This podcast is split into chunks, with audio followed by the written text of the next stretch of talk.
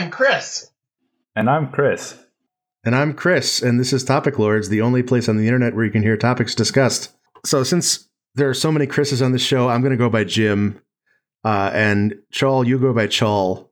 Yeah. So, Chris, would you like to introduce yourself or do you have anything to plug? Well, at the risk of sounding like a corporate shill, I suppose, the thing that we're working on at work is actually really cool. It's called the Core Editor, and it's a really cool way of putting together games very quickly and putting them online for people to share very easily. And it has baked in multiplayer as a first class feature. And I think it's really rad. It turns out it's really fun to be able to make multiplayer games very quickly and then throw them at people and have them able to play them within like five minutes. That's my plug. That does sound pretty cool. And I like it not just because I'm a corporate shill. That's the important thing. Uh, Chal, what about you? Do you have anything to plug? Sure. Yeah, I'm Chris. I'm a game programmer, and I would like to plug an adventure escape room VR thing. So if you have an Oculus Quest and you know a couple people who have an Oculus Quest, uh, go to adventurelab.fun and see if you're interested in seeing the show game. Is that is that available now? Can you play it now? It is available in extremely limited quantities. Right. Okay. But it's it's super fun. I highly recommend. Luckily, not many people listen to this show. Perfect. Also, I'm so sorry. it's okay. I'm getting like 70 bucks an episode on the Patreon. Nice. That's not bad. That's probably more than than most podcasts get. It it really is. All right, you guys ready for some topics? Yes, sir. I was born ready for some topics. All right.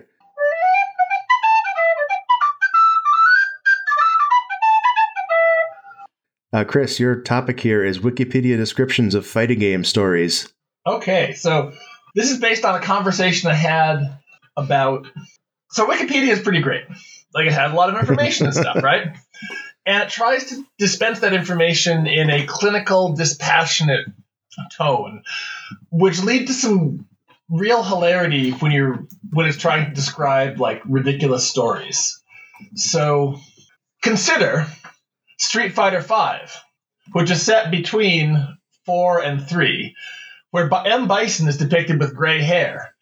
Shadaloo enacts a plan known as Operation Chains, in which seven artificial satellites, known as the Black Moons, are constructed to cause various cities around the world to lose power, thereby creating commotion which fuels Bison's psycho power due to negative emotions. When the plan is ultimately foiled, a resurrected Charlie sacrifices himself to weaken Bison, leaving Ryu to fight him one last time. After a fierce battle, Ryu finishes Bison once and for all with the power of nothingness. In a twisted irony, Bison laughs as his body corrodes until he finally fades for good, leaving only his Shadaloo cap to be buried within Shadaloo's underground base. After his death, Bison was now Phantom Bison, a ghost empowered by psycho power. okay, okay, so this is very good, but counterpoint is this just anime? So, counter counterpoint Wikipedia descriptions of anime, or even like popular movies, are roughly equally entertaining.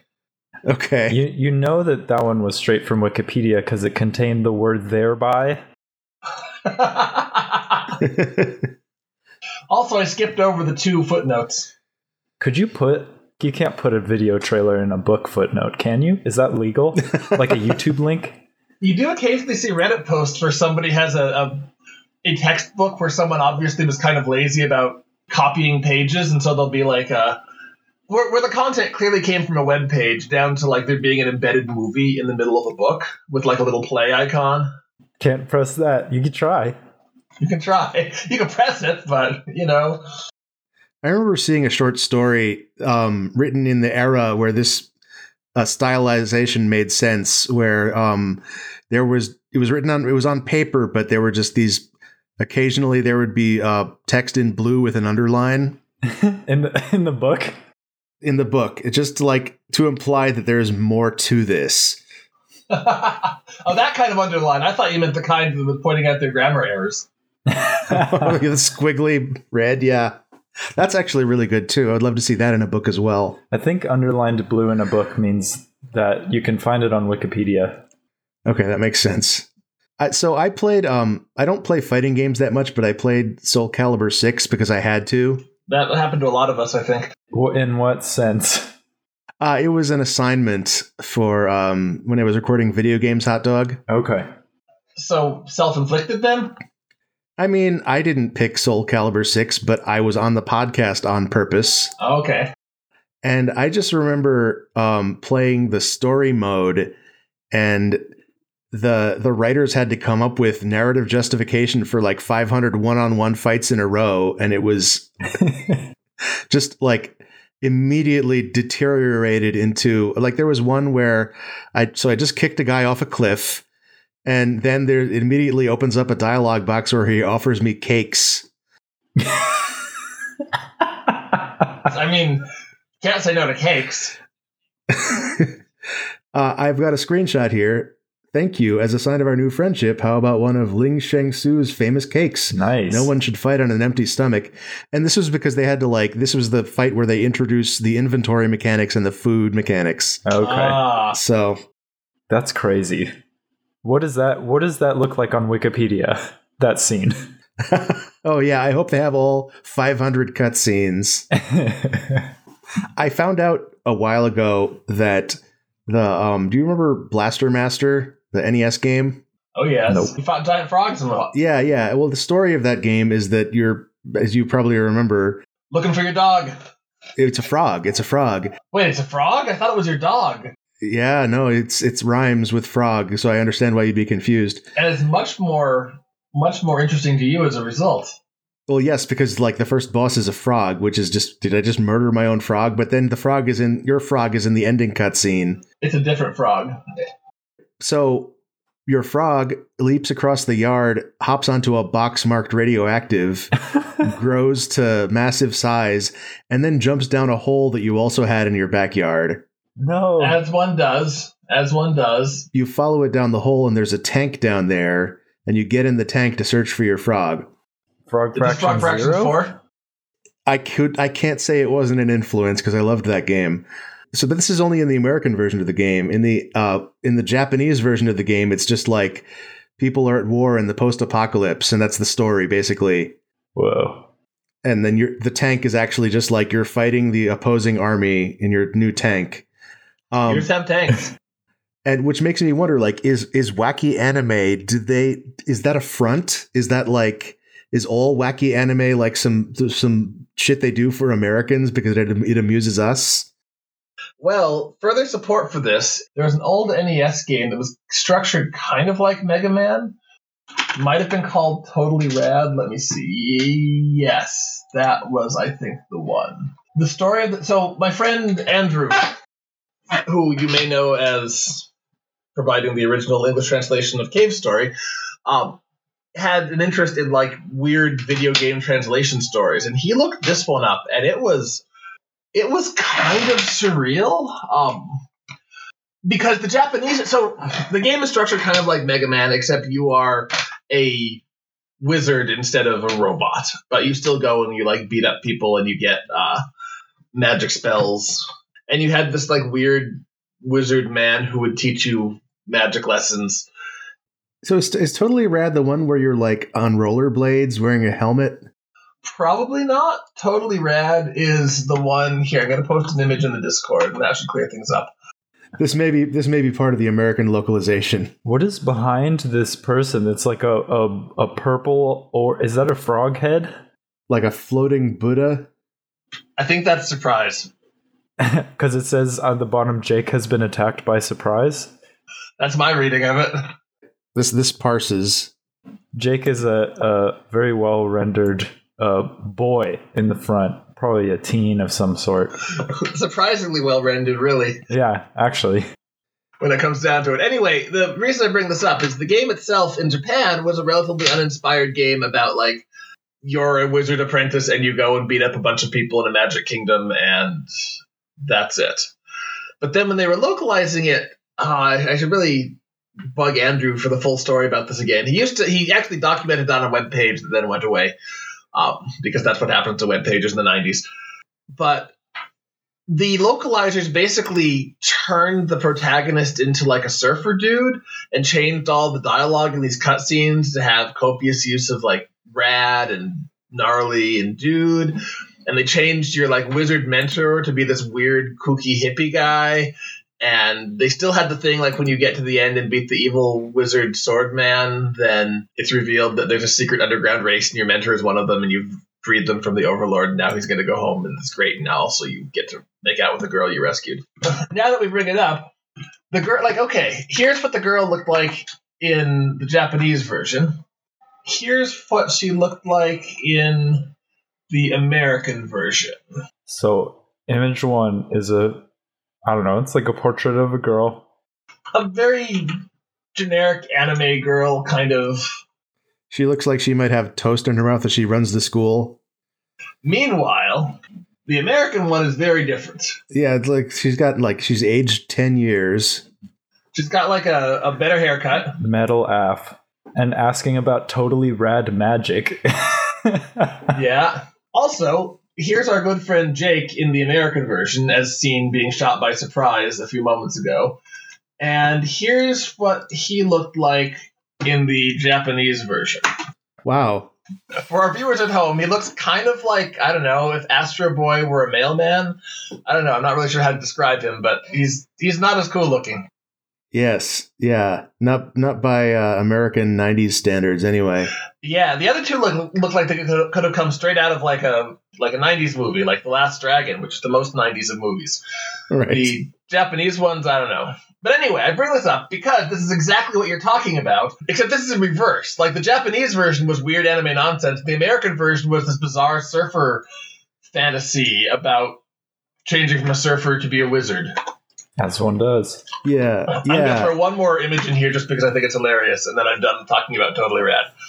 Zap. This is the other version of Jake being attacked by our friend Surprise. Same body positioning, different scarf. The climax of the story about Blaster Master is that those two uh, timelines, the one where a frog jumps down a hole and there's a post-apocalyptic war, are merged in the new Blaster Master for Switch. Oh, really? They're they're both canonical. I'm really glad they managed to maintain continuity because that was my biggest concern of. Uh, Imagine making an entire game just just because you wanted to merge those timelines. It's like this has been bothering me for years. I have to make an entire game just to tie it all together. we're going to fix this. Are you guys ready for another topic? yes. Sure.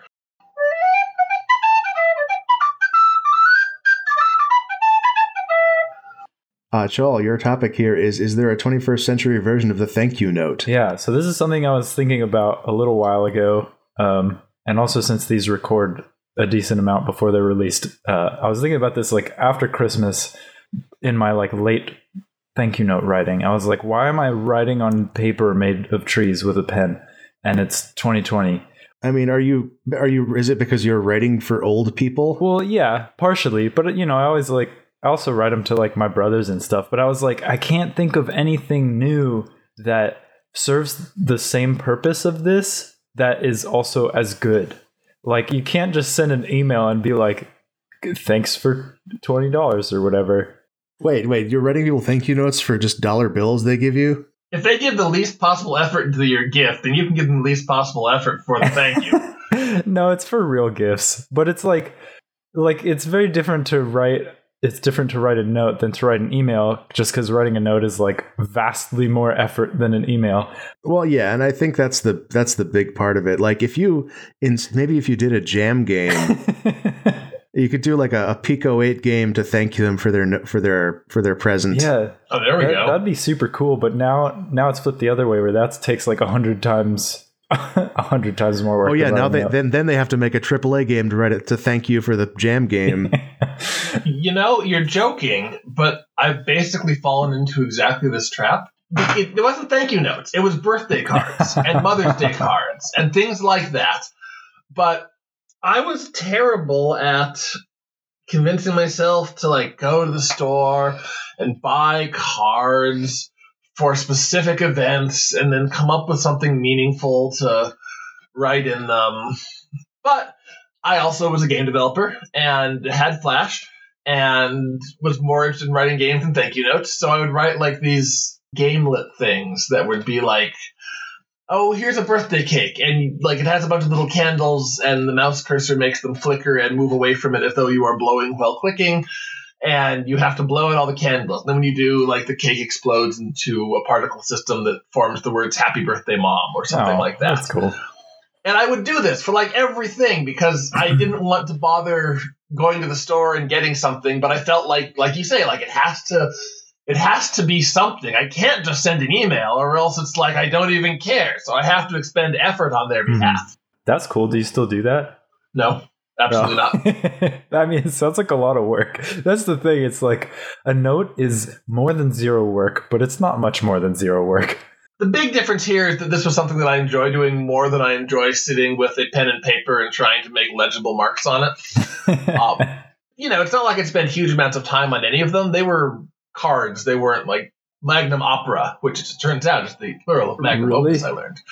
Um, indeed. well, Still, well, the other advantage was I could do them like the night before and not worry about them not getting there on time, which was actually kind of an important Yeah. thing. my, Right. I Yeah. write thank you notes like two months late minimum. So I don't. I don't know if I'm doing Yeah. more harm than good by sending them. It kind of reminds them at that point. Oh yeah, I guess I guess he never did send me anything. The ingrate. Until Yeah, now. exactly. A fortnight later. Oh yeah. What about Jim? Do you have like insight on this? Wasn't wasn't there some kind of like e card thing that happened and then immediately went away?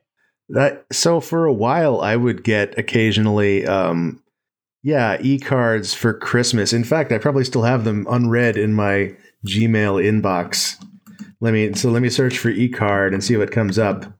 Jacquie Lawson. Oh, that's um. I have no idea what that is.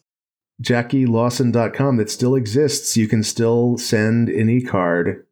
Oh, that's cool. All right, I gotta punch it in. They used to be flash animated like just what you'd find at a Hallmark aisle except animated. Oh, and now I don't know what they are. Like, hopefully, they're still Flash and will stop working in December. Hopefully there will be a purge. mine just loaded and I didn't even have to. Whoa. Oh, it's just a video. Oh, okay, now they just redirect you to YouTube. See, now we're back into like that the laziest possible thing. Yeah, We're back into lazy land. I was thinking about what other things like do people appreciate that you put like you can make a mixtape. Oh, that's fun. The modern version of which is a YouTube playlist. I feel like I should know that. Yeah, I'll go with that. Dropping the hottest YouTube playlist of the summer's 2020. Yeah, yeah, the summer All of jams. my playlists are on Google Play Music, thus no one can listen to them. Well, maybe it's better that way. oh no, I have this bad habit of making playlists out of uh, just on YouTube out of things that I like. Except the things that I like are invariably taken down later due to copyright strikes because that's the world we live in. yeah, And that's not the annoying part. The annoying part is that then I go to my list and I'm like, I should listen to some tunes. And I'm looking at the, the playlist, and there'll just be these sad little, like, I don't know, TV icons with static behind them and a message saying, this video was removed. But the problem is, it doesn't tell me what video it was. right. And maybe two thirds of the time, I have no idea. Like sometimes they hit something I and I remember really liking, and I'm mad, and I have to go try to find another copy of it, or be sad that it's just been scoured from the internet somehow. But otherwise, it's just like I forgot something, and I don't know what I forgot. I'm like, is this is this like a digital representation of what it's like to get old? Like this sucks. yeah. No, it's it's YouTube is is uh it's a real problem. I don't know if they're trying to if they're trying to adhere to some sort of copyright restriction that's like even further than you can't have the video. You can't even say what the video was. But it's it's a big pain in the ass that like yeah this the in the cases I've seen it doesn't even show like there's this video is missing on the playlist. It just says at the top that some videos are gone. oh, oh, that's worse. I haven't noticed that, but that's terrifying. Makes me want to go like back up my YouTube playlist now. Oh no, you if you never go back, you can never find out the, how many things are gone. but I can still save some. I can for I can make an arc, a USB drive, and like take two of every genre. yeah. Yeah. Does the gone YouTube video have a ghost? Yeah, in in in the noosphere, Does a gone YouTube video have a color? in much the same way, like if you think of a ghost as like the the memory, the collective memory that we all had of a person when they after they die. Yeah. Oh, the ad profile. yes. The, the the removed YouTube video still has the ad profile. It's somewhere in Google's database. That is the thing I've wondered sometimes, right? Like we all thought the singularity would, would happen and like, wow, we'll just like put our brains on a weird sci-fi helmet with tubing coming out of us for some reason and it'll upload this into the computer and we'll be max headroom and it'll be great.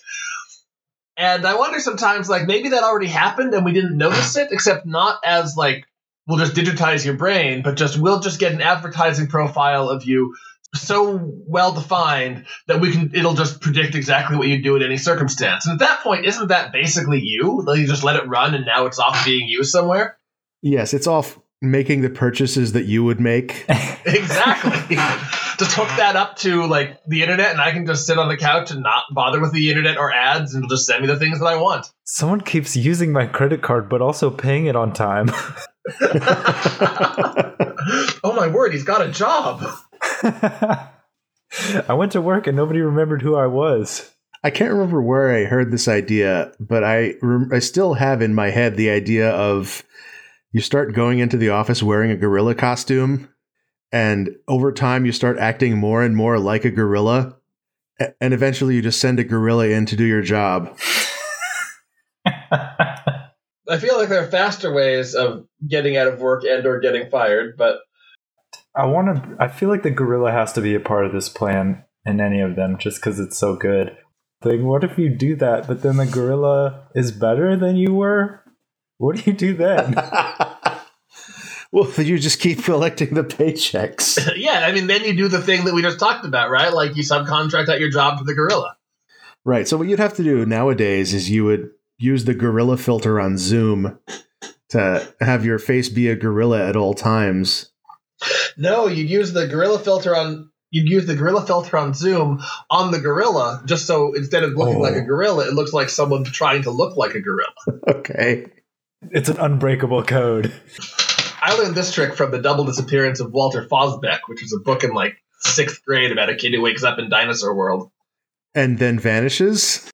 Well, what happened is like there's there's dino, there's parallel Dino World, and then there's like regular oh world. Oh my god! And the kid wakes up and like everyone's a dinosaur. And he's like, what the heck?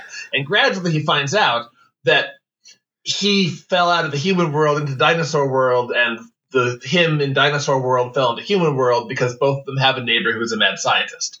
They need disguises. Like a parallel neighbor. Yeah, so so to disguise the kid as a dinosaur, they just put him in like dinosaur football gear. But to disguise the dinosaur kid as a human, they like put Play-Doh on his horns and stuff and make him look like a cosplayer. And I thought that was really clever. So that trick has stayed with me in case I ever need it. That's good. You never know when you'll wake up in dinosaur world. That does sound effective. Like it'd be hard on Zoom because there's probably not a human filter that works on non-human faces. Yeah, probably not. I guess they do. You could do like a face swap with your cat with terrifying results. Just make something disquieting enough they don't notice the gorilla. It's like those psychology experiments where you're like counting the basketball passes and don't notice the gorilla walking behind. Yeah, Just like have like a Snapchat filter with your cat looking like something out of I don't know Giger, and just trust they won't notice that you're a gorilla. You could also use the the age filters to look like an extremely young or extremely old gorilla. Yeah, like you say, they're probably calibrated for people. So would it interpret the gorilla entirely wrong and make some like horrible yeah. hu- like attempt to make a human like oh this look at this fuzzy human that's clearly all beard hair i will try to model what it must look like under that hair or something i can imagine that going off the way the rails Treats the nostrils as eyes. yeah i wonder if you could stack filters like like you know the old game where you take like you take some phrase and translate it with google translate like from several Yeah. different languages oh yeah, yeah. just to see how bizarre it comes out. I wonder if you could do that with with Snapchat filters. Like start with like, all right, well, this is my human to elephant filter, and now I've got this filter that like face swaps that I use now with the elephant and something else, and now I apply like the hamster, the pirate filter, or I'm going to just guess you can't do that, but what you could do is have two people Snapchatting each other who are in the same room and they just take a photo of the other of the image on the other one's phone and then apply the Snapchat filter to that. Oh Yeah. yeah. right. Like clearly, there's a, clearly there's a way of making it of chaining them, even if you have to like make some of the connections yourself. Right, and I, I think that the the the weird like LCD artifacts and the the frame of the phone me- uh, going around the edge would be a fun part of the the, the effect of chaining them. Is that kind of like having a like an Instagram pedal board if you chain these things together? yeah, Yes. I can only I feel like this has to have been done cuz uh, like doing it like you say like you know just passing the pictures through different things. It's not easy, but it wouldn't take that long and it probably has horrifying results, but I don't know, you have like you know, shoegaze bands or whatever where the guitar just sounds like a wall of sound and maybe your face can look like a wall of gorilla or what have you. a wall of visual. I like Wall of Gorilla. I'm going to go with that one. There's just something about a wall of solid gorilla. Sometimes you just have to go with the wall of gorilla. which I envision looks like a thwomp and a gorilla. Just a big, angry, fuzzy head that's also square. oh god. What have you wrought? Jim, can you please take us to another topic? You know, let's okay, let's do another topic.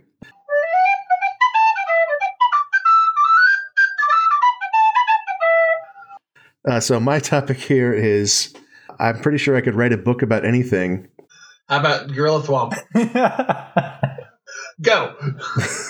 hey, I didn't say on the podcast. So what happened here was I was talking to a friend who also named Chris, by the way, We are Uh, Legion. who was he does a lot of freelance work, and one of the things he's doing is I didn't even really get a sense of what the project was, but I got the sense that it's like a it's a comedy audio snippet thing where he has to write 20 paragraphs about a topic and then he he reads them He said this is a project, but are you sure he didn't say this is English class? well he's getting paid for it Okay, so that's like reverse college. Right. And so like I was like, I could do that. I, I would write I'm gonna write 20 paragraphs about skateboard tricks. And he was like, I'll pay you 20 bucks. That's like a dollar a paragraph for about skateboard tricks. That's pretty good. Yeah, yeah. Um what I didn't get, uh, like I, the part of the prompt that I hadn't internalized was that I thought this was supposed to be informative, and so I was just like, "Yes, I'll meticulously reach research all these skateboard tricks and write about them." Uh, and it was still written in a comedic tone because that's just my default. Yeah. Uh, but it's supposed to be. It was supposed to be a comedy. Uh, Have you gotten twenty dollars? I did get the twenty bucks. then the entire operation is a success. Right, right. So what he told me was that don't spend more than 20 minutes on it bec- or otherwise you're wasting your time. I ended up spending like an hour and a half but um writing it was it was 20 um 20 paragraphs each 100 words. And it was like an intro and an outro and then 18 individual skateboard tricks that I described. And now you know what a kickflip is. Uh, well, I knew that one already, but I found out what the dolphin flip is. Okay. You can tell us. We're not going to pay you, though.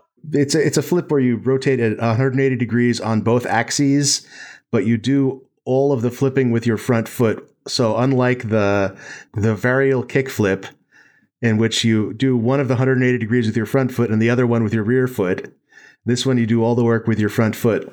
Whoa. That sounds incredibly hard. That sounds intense. It it, it looks incredibly hard. Um, my point was that like I wrote 2,000 words in an hour and a half, and it's all like actual content about about this subject and all I have to have to do to write that a book would be to do that like 30 or 40 more times. I could write a book in a week. I think you'd run out of skateboard tricks. I yeah, well I could I could come up with like maybe it could be a book about things that rotate. oh boy. That's a big topic. There's a lot of things that rotate. Yeah, I can see at least six from where I'm sitting. I would imagine that this would like you know, there's something called a game jam where you make a game in 48 hours or a week. But then a lot of times people are like, "Oh, I'm going to turn this this game into like a full game," which I feel like is the equivalent of turning a $20 writing project into a book. But then that takes like 3 years and it looks like it looks different, but you know, the the heart is still in there. It's still recognizable at the end. So I guess is National Novel Writing Month kind of like a book a book game jam? Yeah. It yeah, very much so. Yeah, and and an even more similar way to game jams um, for me is that every time National Write- National Novel Writing Month comes around, I'm like, I should do that, and then don't. Yeah. yeah, I mean to be fair, I, I went to game jams very religiously for a while. And then I don't know. I don't know if I, I don't know if I just got burned out on them or just wasn't feeling them anymore or just the quality of them went down, but I just I kind mean- of stopped. I stopped going to game jams when I started doing professional projects that were basically game jams already. That makes sense. That that tracks. And then after I was done with Frog Fractions 2, like game jams kind of just fell off the radar for everybody. Like there's I, I I don't know of a lot of events that are happening that have physical locations. Like for a couple of years, there was really kind of all the rage, at least in the Bay Area, to to do jams in a in a physical place, like sponsored by uh, uh I mean, Global Game Jam happened like a month ago. That has a physical place. Yeah, I guess that one has multiple physical places. So maybe it's just me. Maybe it's just me, the one who was burned out and has a kid now, so can't just like take all weekend and do something. I mean, I assume you're both familiar with the game that that guy made, basically by consulting his daughter for how everything should be, and this, this wonderful game about kittens and unicorns. And I'm sure that's going to start happening as Winston gets older, but right now he's 18 months, not really not really capable of that sort of thing yet. Maybe you could uh, use that technique to write your book. Yeah, Just use Winston as the source of of everything. structure? Yeah. Question mark. You know. Right, Right. right. So the book would be words like poop and ball and bath and meow. And then super deep dives. I want to pre-order this. I guess also, I mean, Axe Cop. I mean, this isn't without precedent. Having a child is like being able to just tap directly into like an id without having to go through drugs or anything. Gonna gonna have to wait a bit. They'll they'll grow and and discover axes and cops. It's just part of nature, like leaves turning to fall. Yeah. that was a very exasperated yeah. You're like, yep, they sure grow. I had just taken a sip of a beverage, okay. so that that may have affected my tenor. Uh, you guys ready for another topic? yep.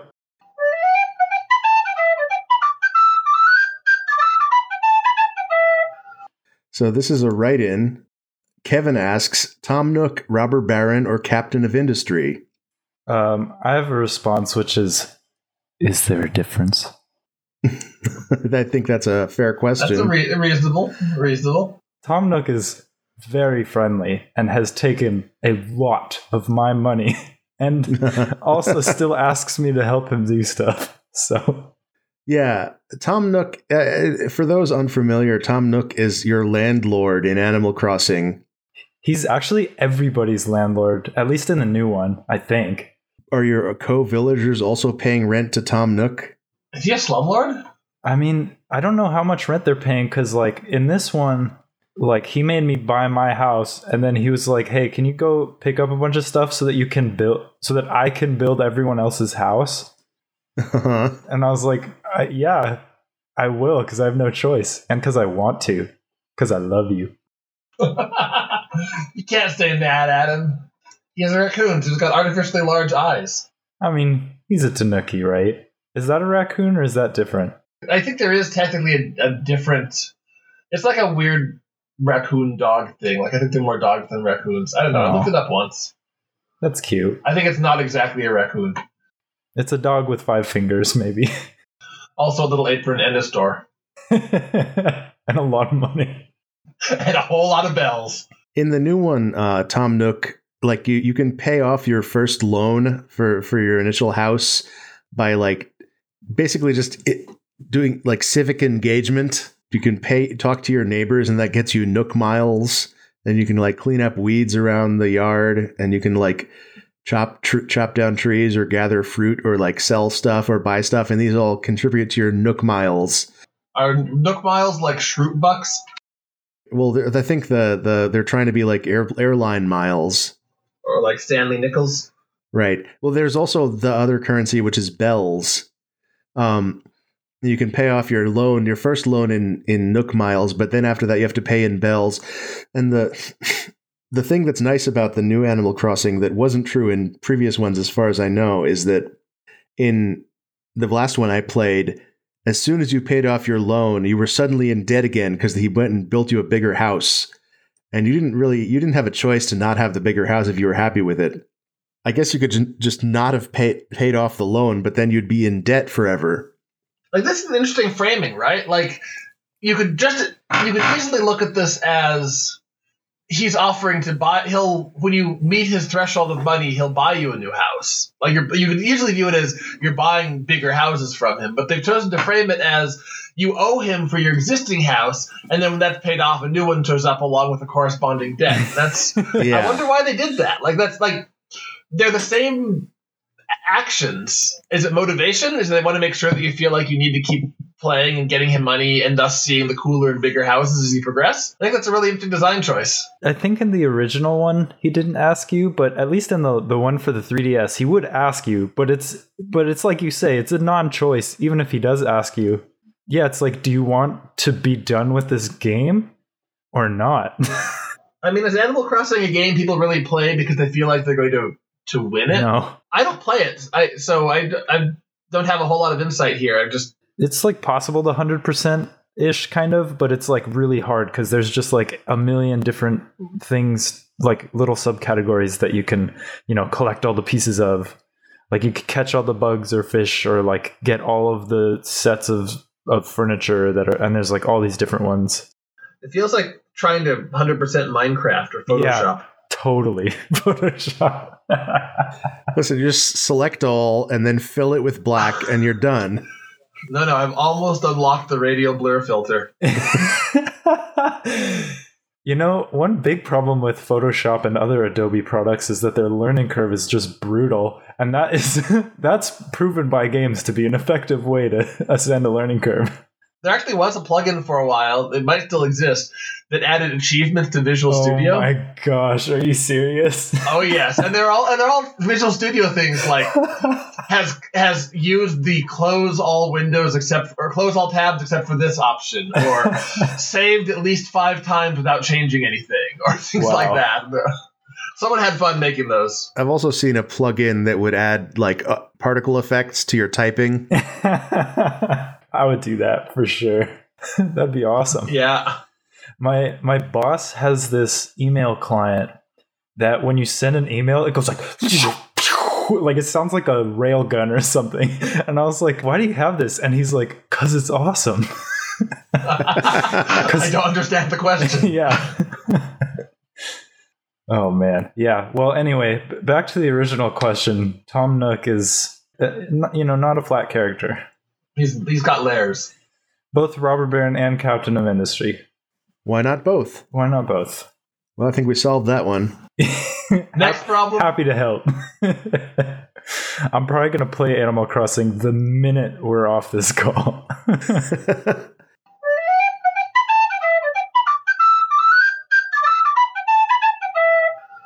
Uh, Chal, your your topic here is melodica purchased online. yeah, I have it in my hand. It sounds like this. It's amazing. Um, the reason, All right, so what's a, what's a melodica? Let's let me let me back up for a second and just get some sure. info. So it looks like a tiny keyboard, like a piano keyboard. Uh, the one that I have is a little more than two octaves. It's like 37 keys or something, but it's handheld. It has like a little strap on the back and it has a mouthpiece attached to the the top or like the left side of the keyboard place. And you blow into it. Oh, I think I've seen one of these. The the sound guy that did ga- did audio for my game once had one, and it was They- awesome. Yeah, they're like I don't know, they're like these little plastic things, but I learned about them because I was at somebody's house and they just like two people brought them to the same party by uh coincidence, maybe, maybe it wasn't, but It wasn't coordinated. They weren't they weren't planning on jamming. They just showed up with a melodica and locked eyes from across the room. uh, it was like super fun. And the cool thing about them is they're like incredibly easy to play because you just like blow into them. Like you don't have to like Uh huh. pick I don't know, like your sound or whatever, or plug in a computer or like turn it on or anything. You just blow into it and like press keys. The way it works, I think, is similar to how harmonica works, where like the different little holes that you blow in like vibrate little plastic or or, or fiber reeds. Um, I think this one has all plastic reeds, but it sounds great. Like it just sounds super good and it's super easy to play. And I am really happy that I got it because it's like I'm I'm like kind of trying to get more into music over time and and this is like a really nice tool for that cuz like the you can literally just pick it up and just start playing on it. And most things that you can play on it just instantly sound good cuz it sounds great. Yeah, that sounds really cool. Yeah, and this one was it was $30, which is not like a small amount of money, but it's not like something you really have to like plan a long time for probably. Yeah. So Yeah. that like as like a kind of introductory instrument, it's like amazing and I wish I know about knew about this years ago. There's some parallels here. Many years ago, a friend of mine, his mom, this is actually Andrew again, his mom got him a penny whistle for his birthday because, or for Christmas, I think, because he liked Celtic music and he also is like a crazy good violin player or fiddle player, I guess, at this point. She got him a penny whistle and my mom was like, that sounds like fun. I'll get Christopher one. So I got one also. It has been really amazing for a lot of the reasons you described. Like it's, it's cheap. I don't have to worry if it got broken. They cost like nine dollars or Nice. something. But the big thing is it's super portable, which means I can just have it with me at all times if I want it. And it's super easy to just like have around and then be like, oh, I think I'm gonna like just sit and play something because I'm bored. And being I've re- the thing I've realized is like hobby. I get the hobbies that work for me that actually convince me to like keep working at them until I no longer suck at them, but I'm just kind of mediocre, are the ones where I can just like have it right there and practice at the drop of a hat because I'm Mhm. bored or feel like playing something or whatever. Like everything you just said about the melodica sounds exactly like that. So I think if you're looking for an introductory instrument, that sounds like a, a great one. Is is a penny whistle the same thing as a recorder? No, it's actually like a simpler recorder in a lot of ways. It's Oh. I'm looking at one right now. It's basically a tube with one, two, three, four, five, six holes of different sizes on the top. Now recorders have like some like 10 or holes on the bottom. They've got more holes. They've got some holes at the bottom. They've got that weird hole that's actually like two holes in one little spot. Penny whistles don't have any of that nonsense. It's just one thing. You can play about two octaves on them comfortably. You have like Wow. No like they're crazy because like the way you change octaves is you just blow harder. And so when you're starting out like it doesn't seem like you're always afraid to do it because there's this weird psychological thing of like well i don't want to play if i'm playing it wrong i don't want to be loud and have everyone hear it but i need to play it i need to blow harder which makes it louder in order to play this this part of it. And so it's very strange um and it takes i think uh, hav- having hung out on penny whistle forums which yes are a thing um apparently everyone goes through this phase and it's just like a thing that everyone has to get around. But yeah, no, it's basically a simpler recorder. I'm looking it up right now. I'm really interested. Let's see here. It sounds it sounds let's see how badly the microphone mangles this.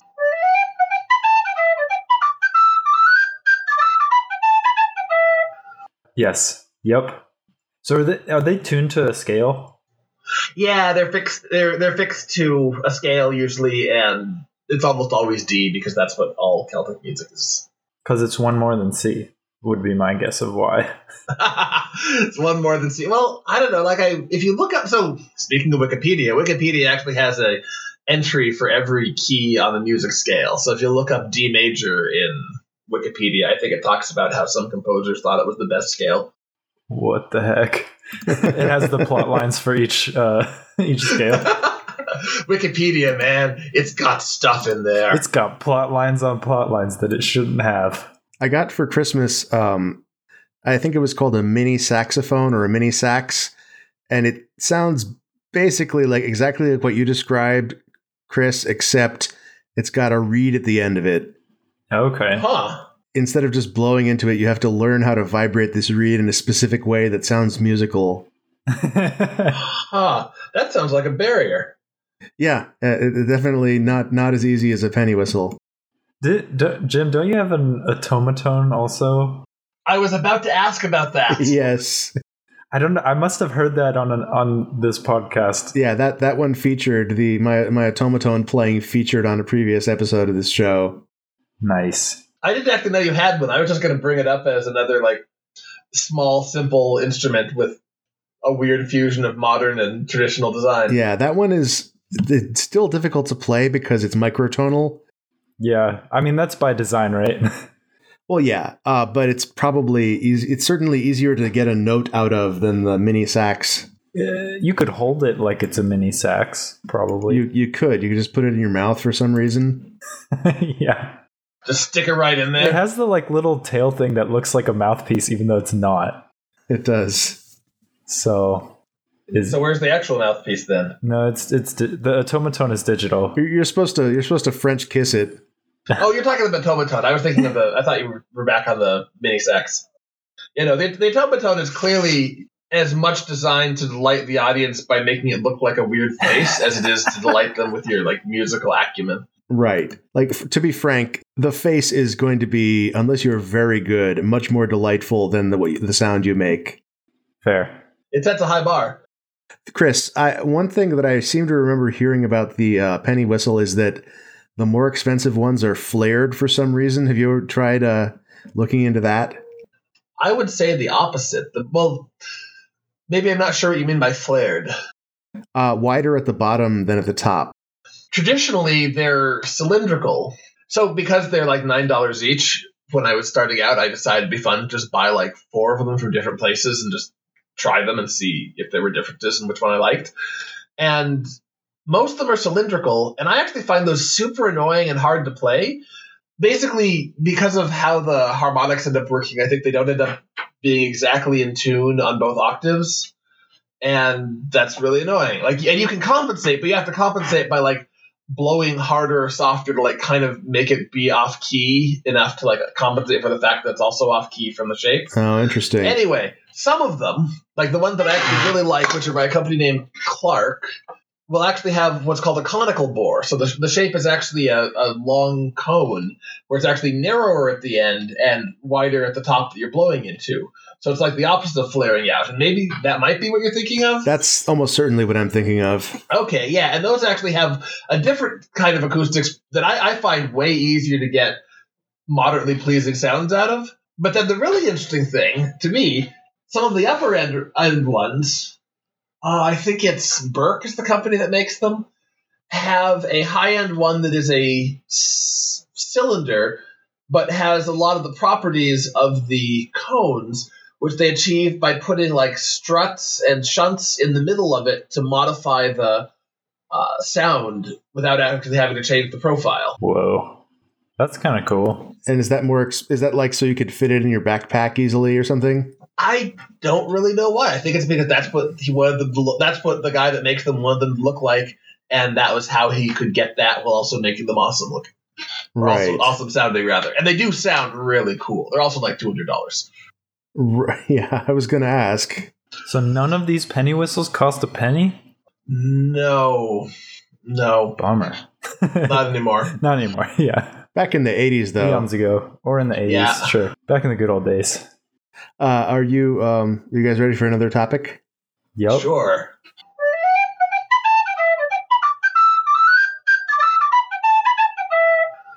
Chris, your topic here is Ursula Vernon is rad. Tell us about Ursula Vernon. Oh man, she is rad. Okay. Ursula Vernon is a science fiction and webcomic author who I didn't know anything about until a couple of years ago, where a friend of mine sent me several cool science fiction short stories that were on the web. One of them, like, just was not, I didn't like it at all.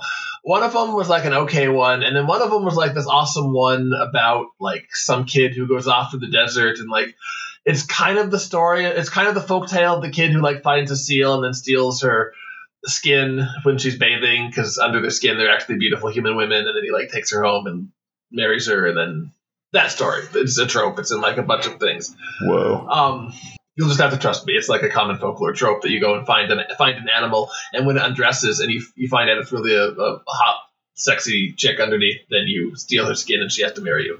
Um, it shows up in a surprising number of cultures, is all I'm saying. This short story was basically a retelling and deconstruction of that story, except instead of seals or foxes or snakes, it was jackalopes. He found a jackalope and forced her to marry him, kind of, except things went horribly wrong and then spiraled out of control from there. It was a pretty good story. I liked it a lot. I noted the name of the author and then continued on my way. And then way later was reading some other book that I realized after the fact was wait, this is the same author as that one. Okay, this one's awesome too. And I just started finding more and more, more and more books and short stories and things, weird stuff that was associated with her. So there was a fairly popular internet meme where uh, many people used this meme and posted to things like 4chan and forums. It's, for our viewers at home, a giant pear with teeth and the phrase lol what underneath it. There's a reasonable chance you've already seen this somewhere else, uh, just because it actually made it all the way around the internet. Um, and then I found out this was actually made by Ursula Vernon. Not the meme, but the fruit. This is horrifying. The the painting of the so fruit. Yeah. The painting of the fruit, which was it, which is on her Deviant Art page, which I discovered she had. I believe the title is like the biting pear of Salamanca, and it was part of a series of like weird fruits she made that had teeth and other things, and it's actually rather delightful. I had a lot of fun going through it. In, in Um, the distance in this picture, I see giraffes, and then even further in the distance, I see some kind of like lighthouse tower thing. I feel like there's so much here. There's so much here. Well, she clearly has a very fertile imagination, and she just seems to be a really cool person in general. Her Twitter feed is full of very entertaining stories and anecdotes of daily life and gardening. When I saw this person's name, Ursula, I just assumed she was dead. Nope, she's still around. No one named Ursula is alive today. Counterpoint Vernon. She also writes under the name of T. Kingfisher and has written a bunch of she's written a bunch of children's books, uh, like the Hamster Princess series, which I haven't actually read and can't comment on the quality of, but all of her adult fiction is great. She has a thing called the Halcyon Fairy Book that's kind of a is basically she went and collected a bunch of weird fairy tales from various cultures and then presents them with like MST3K style commentary as pointing out the tropes and also pointing out like, wow, that person that's an interesting reaction to discovering that your daughter is made of birch bark or whatever. My my final piece of evidence I, is I want to give I want to tell you about her um, acceptance speech when she won the 2017 Hugo Award for Best Novelette. I think that was for uh, was that for the Tomato Thief or Jackalope Wives? It was one of them. Anyway, she writes a lot of really good stuff, so I can't. I'm not actually sure which one of them was the one that uh, she won. But I want to read you her acceptance speech because I think it's really something special. Well, this is an unexpected honor. My fellow winners have said some very meaningful things up here on stage tonight. I want to talk to you about dead whales. Whales are not immortal, so when they die, they don't just float there like really big goldfish. I mean, they do for a little bit, and the body sinks down, down, down into the lightless depths. If it happens in the abyssal zone when it dies, the whale will fall a very, very long way. It sinks and sinks, and finally it hits the bottom down in the dark, kicking up sand that may not have moved since our species came down from the trees. And then the scavengers come from miles around the sharks, the hagfish, the ratfish, and things we don't even have names for because we only see them when a whale dies. And they feed on the dead whale. Deep sea starfish crawl towards it inch by inch to feast on whale flesh. And whales are gigantic. It takes literally years for the hagfish and sharks to strip it to the bone. And then other things come for the bones. There are creatures that spend their whole lives in the water column just waiting for a whale to die. The zombie worm, and yes, we really call them that, emerges and drills into the whale's bones. But only the females, because dating is hard when you're a zombie worm, so if they meet a male in the water column, they swallow him. And you would swear, once you'd swear there's not an ounce of whale left. But still they come from miles around, and tube worms and zombie worms dig into the sand for yards in every direction, seeking the tiniest fragment of whale flesh. And they grow like flowers in this lightless garden down in the cold and the dark. Isn't that cool? Now you're probably asking what whale fall has to do with award ceremonies or science fiction novelettes, and the answer is absolutely nothing. But how often do I get to tell an audience of this size about whale fall? So thanks to my publishers, hub- husband Kevin, and thank y'all. I'm glad you like my story. Y'all have a good night. That's awesome. Very good. That was her award, and I think just in addition to the other evidence, she's rad. Ursula Vernon is rad. I, I saw a documentary or something about whale fall one time and it was really cool. It's kind of crazy. Like I looked up a little bit of after reading that award ceremony speech, and yeah, um, It's kind of nasty, but it's really cool. Exactly. Yeah, right. You see some footage of it, and it's like that's disgusting, but also like weirdly surreal. Just all the things growing on it and waving in the ocean. Getting back to her DeviantArt page, you said she had a DeviantArt, DeviantArt page. She does Does she do commissions? probably. Let's see. It looks like Ursula V is your DeviantArt page. It has a lot of. Oh, there we go. Weird fruit. It's a gallery. I highly recommend it. It's pretty great. I'm right now looking at a horned lemon, what looks like a pepper snail, um, a little kobold fondling an eggplant, and some giant woolly garlics. There's a whole bunch of them. Oh yeah, she is nothing if not prolific, and I'm kind of impressed, honestly, with the range of artistic medium that she she does stuff in. Like, in addition to like just the the weird whimsy involved in deciding, you know, I want to draw a picture of cantaloupe melons that are also sandals. They're also, you know, not bad technically. Certainly far beyond anything I could muster. They're easily recognizable, and you can tell what the underlying fruit is, even though it's shaped like I don't know, a hot air balloon or whatever. Yeah, these are like really amazing paintings. She had a webcomic about a wombat that I guess was good, but I never actually got around to reading. And as I've mentioned, she writes award-winning short stories and long stories too. I think so. Uh, commissions are currently closed. Aw, disappointing. There goes my idea for my wife's birthday present. That would have been a pretty cool birthday present. Just a random picture of like a fruit with teeth. All right, we have time for one more topic.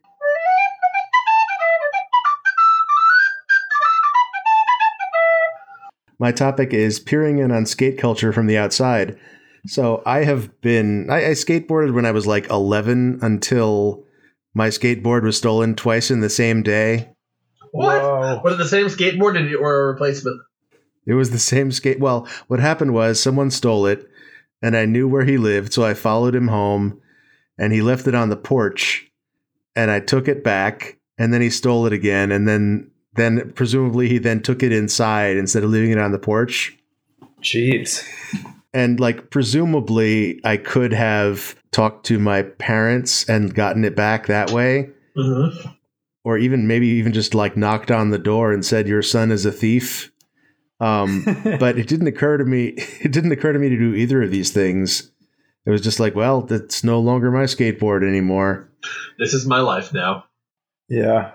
Being a kid's hard. That makes sense. Yeah. yeah and then i kind of didn't really think about skateboarding again until tony hawk's pro skater uh, which is a, a very cool video game series that i enjoyed a lot i got back into that series in a pretty big way a couple of months ago and i played through the whole series and it's it's very good it holds up i've also just like kind of as fallout from that been looking at like skate culture artifacts so like I watched Dogtown and Z Boys about the um like the birth of pool skating and modern pro skating in the 70s in in LA and surrounding neighborhoods. And like that talks about how where there was a drought in LA which means nobody filled their pools. And so uh, skateboarders would break into people's backyards and skate the pools which sounds you know like del- delightful like rascal behavior until you realize they're actually like physically destroying the concrete That's extremely punk. Less. it, it is it is extremely punk and like that's a good way to summarize skate culture like it is extremely punk it is people like lashing out at the world around them because through sick kickflips. they have themselves been like treated like shit Yeah. Um, and there was an interview with um, Harmony Korine, uh, who was before he was a filmmaker, was a skateboarder. Uh, he talked about like being drawn to it in in the '90s because it was specifically because it was so violent. Th those kids were always getting in fights, and the skateboard stories like the like the the Tony Hawk games they really kind of play up like the iconoclastic like standing up to authority side of that but really what's really happening is that skateboarders are like hurting everybody not just the the authority figures and i think it's really interesting to see how much of that has changed in the last 10 years i saw uh, on instagram recently a video of like a like a nine year old girl in a tutu doing a like a double heel flip or something like that. Oh my gosh. And there, there's another uh, another girl called Sky Brown, which is the most amazing name. Mm-hmm. That's a pretty good name. Uh, and Sky Brown would have gone to the Olympics this year if they hadn't canceled the Olympics. Wow. And she's like 12. For skateboarding? Yeah. Oh my gosh. Dang. Yeah. That's crazy. Yeah. Like some really, really impressive stuff. Like, and it really seems to have become much more about the sport, about like physically doing these cool acrobatic stuff, this cool acrobatic stuff.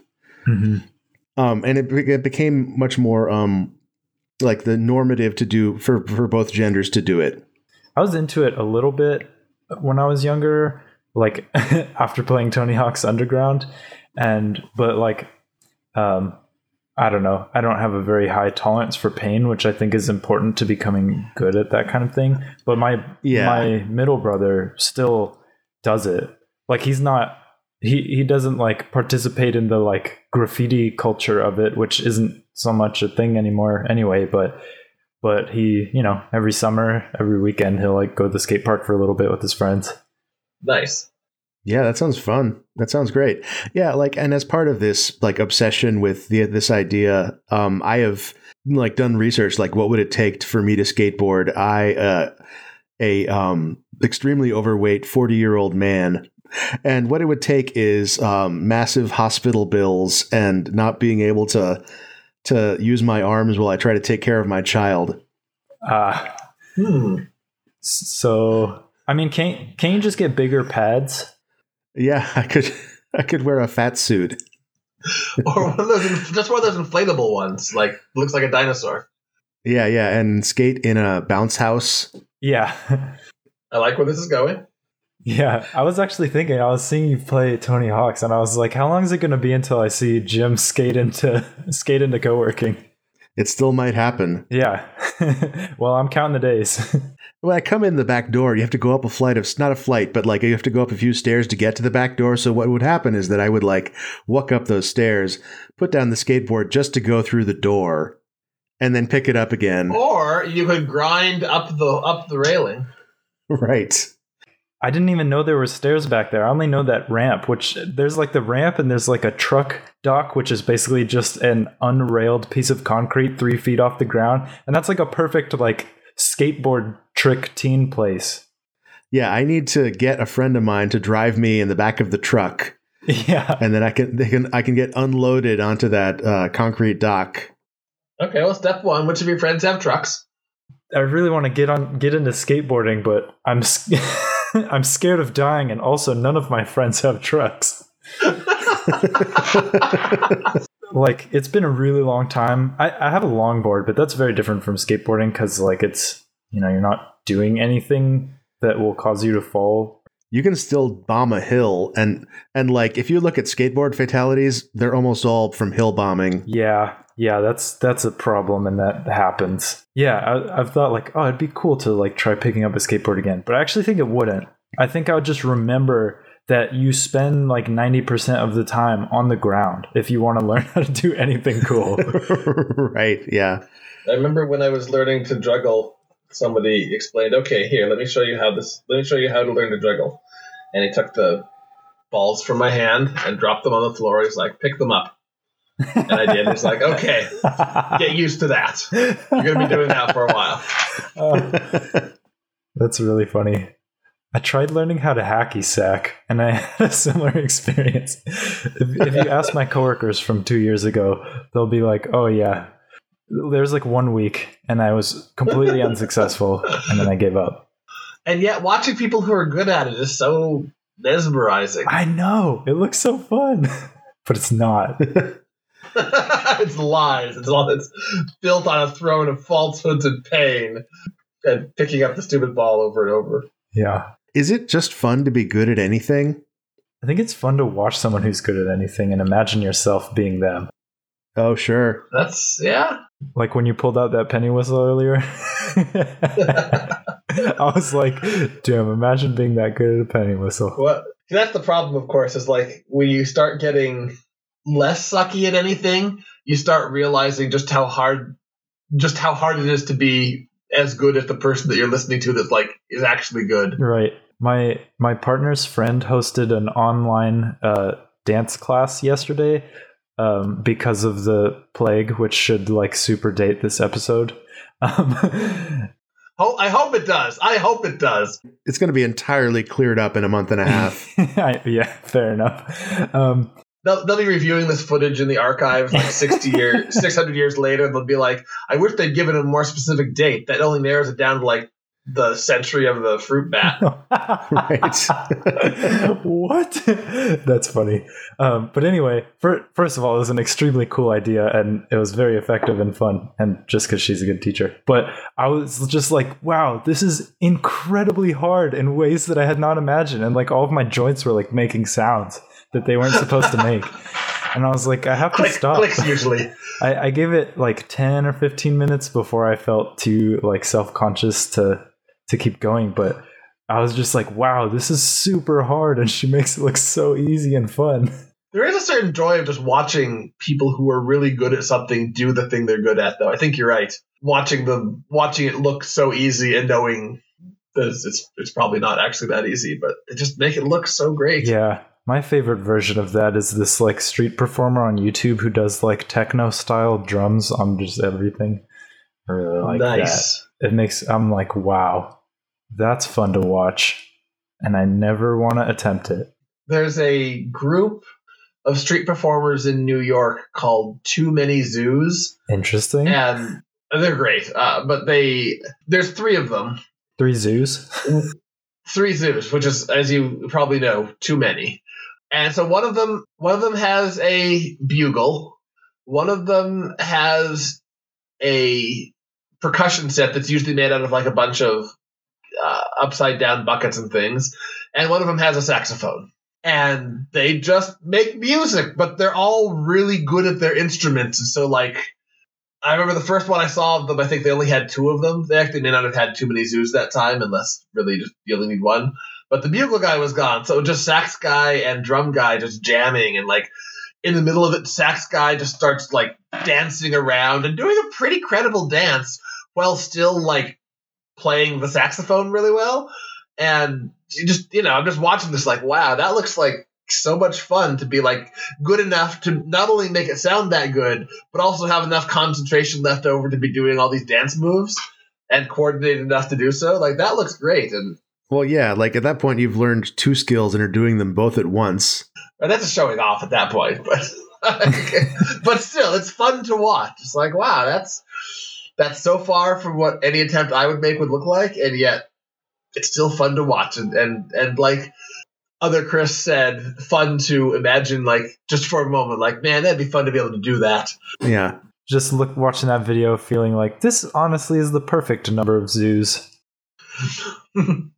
I remember seeing and this was back before YouTube was a thing. So like I this this video was impressive enough that it was just making the rounds in like WMV format used as a download. But it was a video of someone playing um Dance Dance Revolution. They were playing so deep on expert and also juggling three pins at the oh same my time. gosh just because. Just why not? I have a follow-up question which is what is a bugle is it like a, a conch horn that's what i thought Oh, it's it's like a it's a corn chip that's formed in a cone. it's kind of striated around the edge. I might be naming it wrong. It's it, it was it's a brass. The thing he had anyway is a brass horn that's shaped almost like a paperclip. Like it's got like a loop and like three finger pumps on the top, like maybe two feet long total. It's the kind of it's the thing that I always imagine like old timey army bases rising to the dawn because someone plays like Oh, hey, okay. I just looked this up. A bugle does not have oh, valves. Oh, is it a trumpet no, I might be a trumpet. trumpet looks like a paperclip kind of i mean in in the loosest yeah, maybe sense uh, it was. It's probably a shorter trumpet then. baby trumpet like a piccolo trumpet. Is that a thing? That's what they call it. Oh, it's so tiny and adorable. Oh my gosh, it's this is incredible. The the shapes of these are all very different. Like the whoa, this one's long. No, it doesn't. It doesn't have a piccolo trumpet. It looks like it's just a regular trumpet. This is also acceptable.